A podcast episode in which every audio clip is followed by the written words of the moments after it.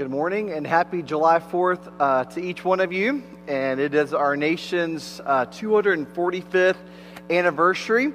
And uh, a, it seems quite a long time uh, for a nation uh, to be free 245 years. If you think about it, it's just 12 generations. And uh, what a blessed nation that we are as, as the United States of America. And we're excited to celebrate. maybe you are uh, out of town traveling today, and uh, maybe you're uh, with family and friends or just uh, with yourself uh, for the holiday. But uh, we hope you have a safe and happy July 4th, and or as we celebrate our nation's history. We have so much to be thankful for as a nation. God has richly blessed the United States. It's the richest and most powerful nation in the world, and it's it has a wonderfully rich history. Uh, and a, a, great spiritual history. God has done amazing things. It was founded by the Pilgrims and the Puritans as they came over and uh, uh, were seeking religious freedom and having the opportunity to worship uh, God uh, without uh, government intervention. two of the greatest religious revivals in all of history are known as the first and second Great Awakenings, occurred here in the United States. Uh, Reverend uh, John Witherspoon, a Presbyterian minister, uh, was a signer of the Declaration of Independence, and almost all the forefathers extolled Christianity and its morality. It the, was the teachings of Christ that was the basis uh, for the end of our country's national disgrace of slavery. Uh, and you think about it, it was devoted Christians who lobbied endlessly to abolish slavery. My Country Tis of Thee was written by a Baptist minister, uh, Samuel Francis Smith. The Pledge of Allegiance was written in 1892 by a Baptist minister, Francis Bellamy. Uh, the words, In God We Trust, are traced to the efforts of Reverend uh, W.R. Watkinson.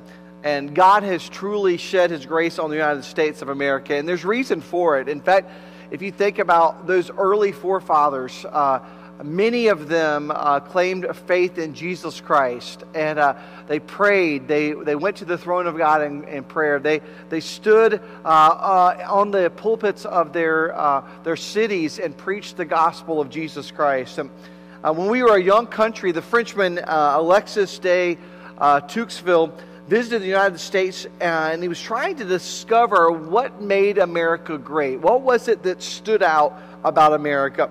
He traveled across the vast land looking for its greatness in its harbors and rivers, its fertile fields and boundless forest.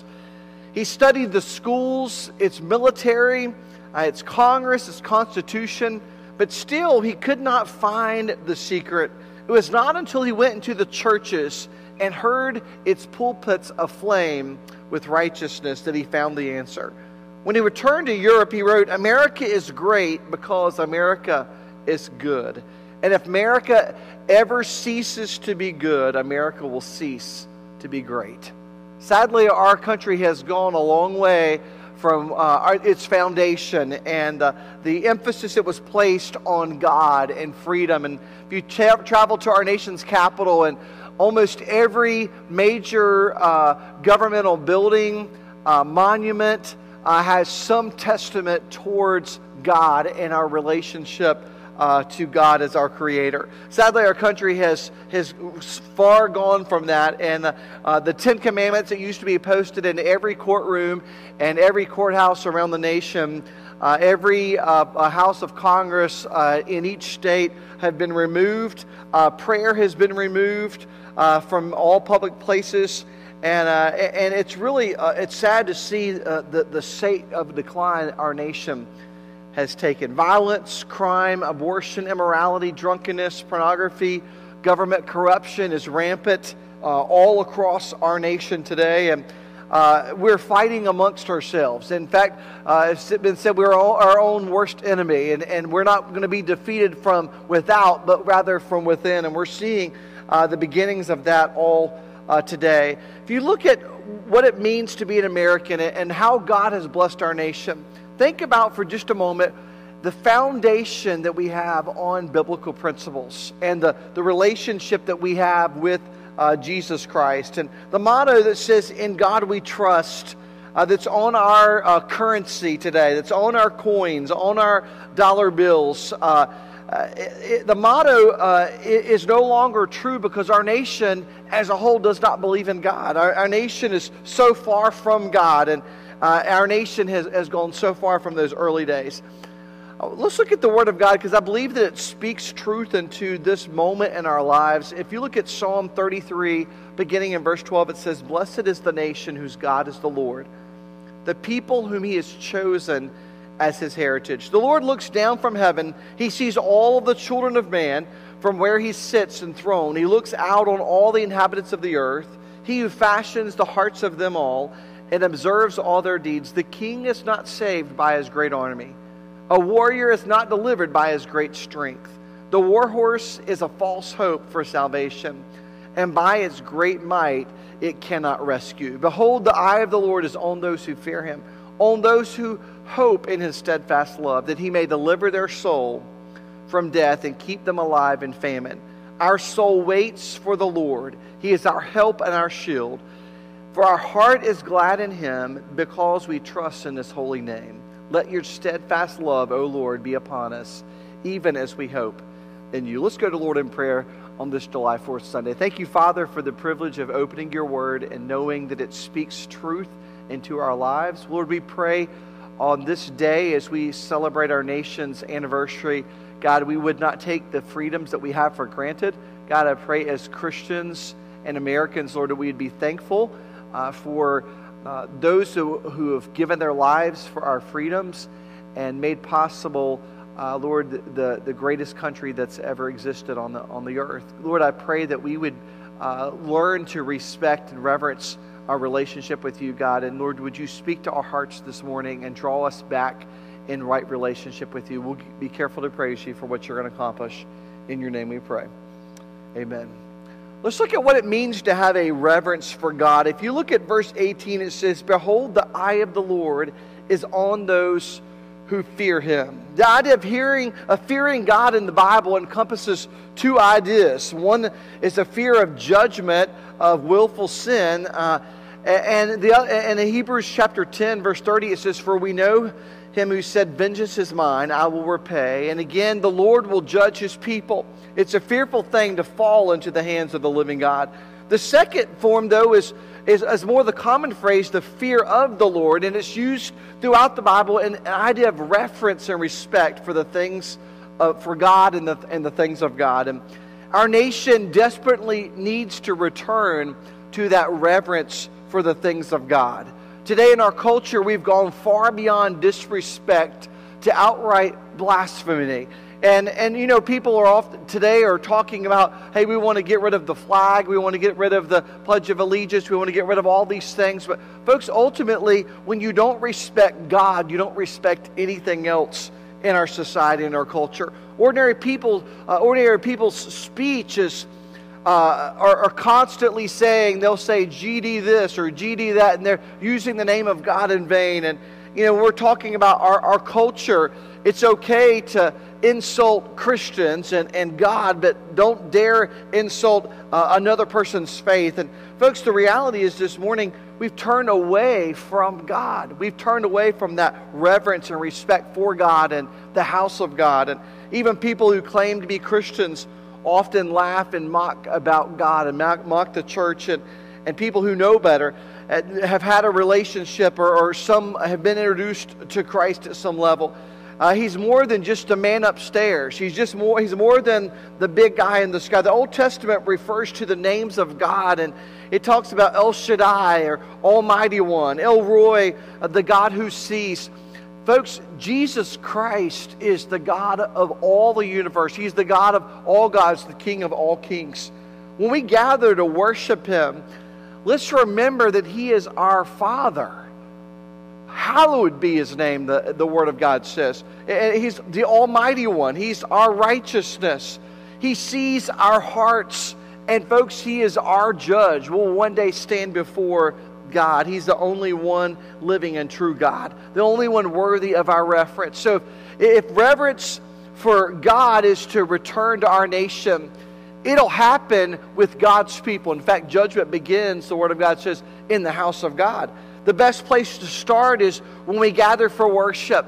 Place a priority on the reverence of God. And, and, and it ought to be something that as we gather for worship, we're praying, expecting God to do something, not showing up for a performance or a show, but we're expecting God to work in our lives and, and, and, and putting aside the, the distractions of our week and focusing on worshiping God. There must be a reverence for God, there must be a dependence upon God. Look at verse 21.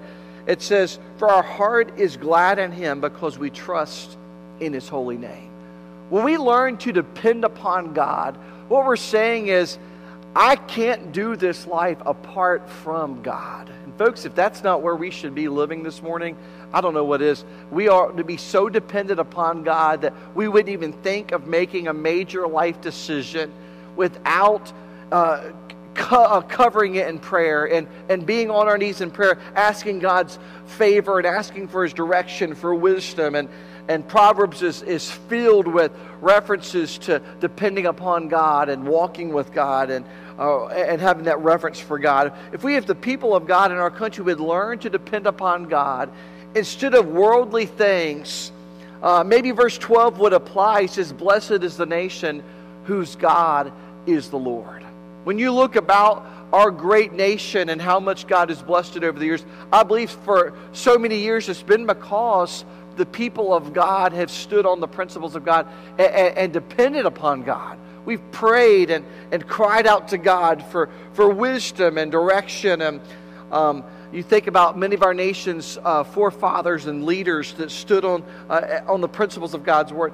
Verses 13 through 15 reminds us that the Lord takes note of a country's regard for him. Look at verse 13. It says, The Lord looks down from heaven, he sees all the children of man from where he sits enthroned, he looks out on all the inhabitants of the earth.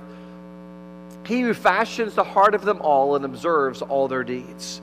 God is watching the nations. He's watching all the people of the earth and he's weighing them in the balance. And if God is their Lord, the Word of God says they'll be blessed. And if not, uh, no matter how strong they are, they're going to face God's judgment and His wrath. Nations and people think that the source of their power might be in their military, and we're blessed to have one of the greatest militaries on the face of the earth. But verse 16 and 17 says, The king is not saved by his great army. A warrior is not delivered by his great strength. The war horse is a false hope for salvation, and by its great might it cannot rescue. Just substitute modern, modern words here for these ancient terms. There's no president, prime minister, sovereign, or dictator that can, have, that can be saved by a, a big army. It's not military strength. What, did you remember the story of Gideon? His 300 men uh, destroyed the enemy that was much, much larger than them because God was on his side. Folks, if we think about it, God is the one who gives us the victory. The psalmist goes on to say, he says, uh, the, those who fear him, those who hope in his steadfast love, he may deliver their soul from death and keep them alive in famine. Our soul waits for the Lord. He is our help and our shield. There have been uh, evil, violent, despicable people in our nation's history, right alongside those who are desiring to fear the Lord and, and, and want to put the things of God first. Those who love God have often protected our country uh, from the destruction. Uh, just as God would have spared Sodom and Gomorrah had He found just a few righteous people.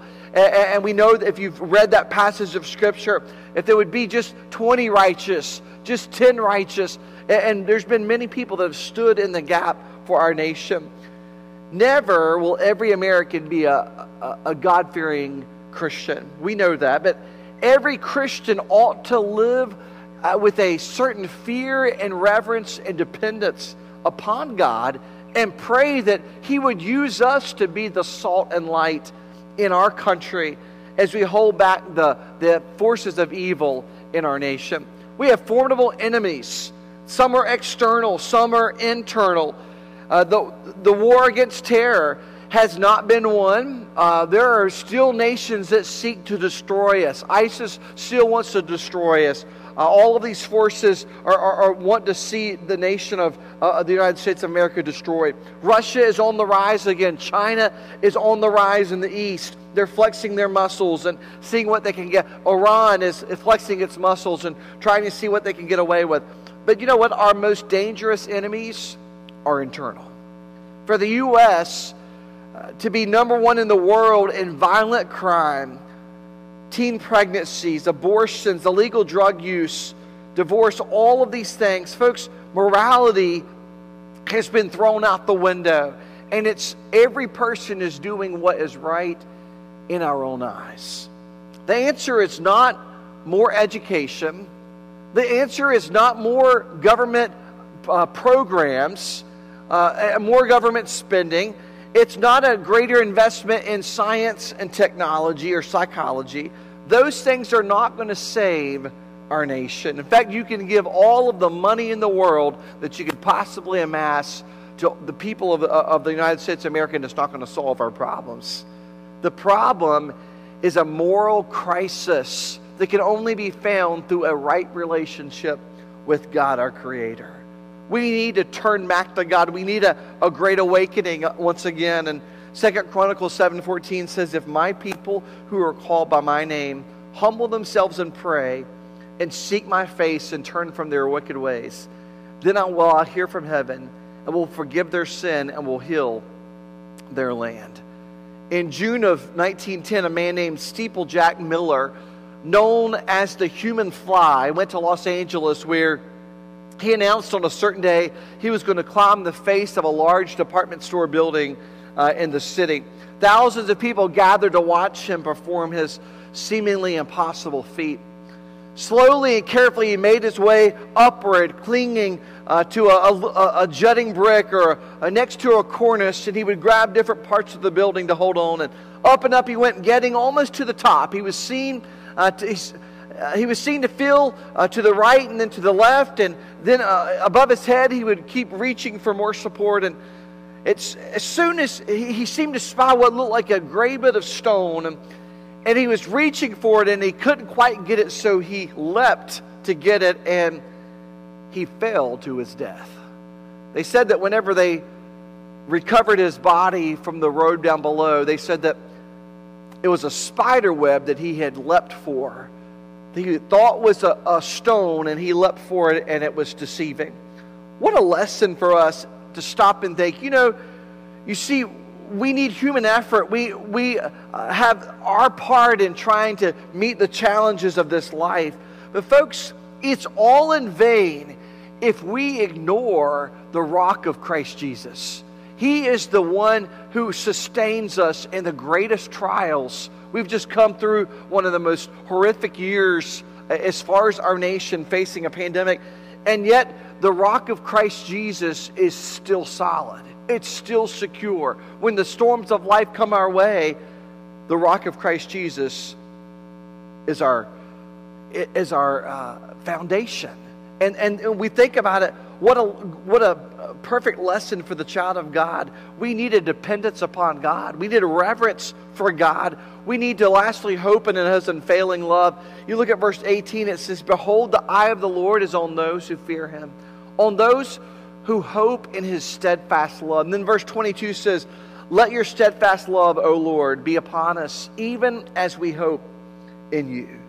The Hebrew word translated hope in verse 18 and 22, it literally means to cast one's care on another. In other words, I'm going to place my confidence in Jesus Christ who died on the cross and rose again victoriously. The psalmist is saying, we should cast ourselves upon the steadfast love of God.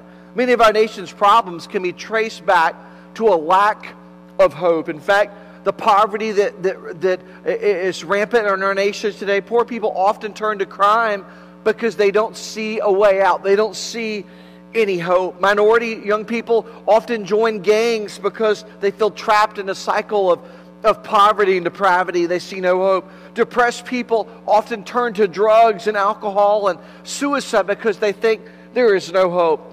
But the Bible is a book of hope. Jesus Christ is the hope of the world. In fact, Psalm 43, verse 5 says, Why aren't you cast down, O my soul?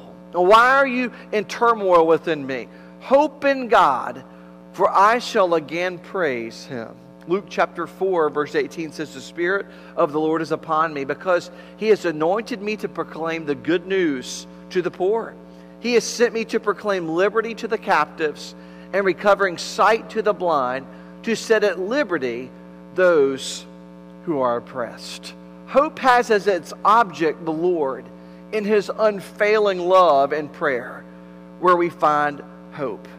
See, during the dark days of the American Revolution, when the, the Continental Army had experienced several setbacks, a farmer lived near the battlefield uh, approached Washington's camp without being seen or heard.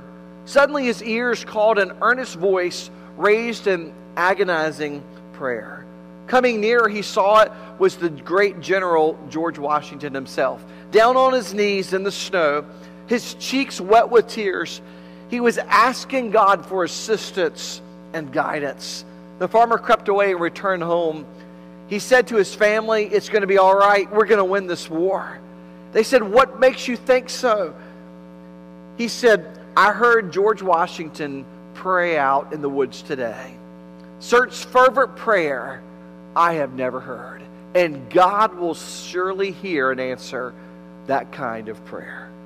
The farmer was right. It happened because George Washington put his hope in God. What about you and I this morning? What about where is our hope? We need to return to a right reverence for the things of God, that He needs to be first place in our lives with all of the things that are distraction around us. And think about the last year and a half, the things that have distracted us. And often it's kind of focused everything back on what is most important, the priorities of our lives. We need to get back to that reverence of the things of God. This will reflect in our actions and how we view the world around us. We also need a fresh dependence upon God. He is worthy of our worship, of our prayer, of our praise. So we talk about depending upon God. We ought to prove it in the way we live our lives.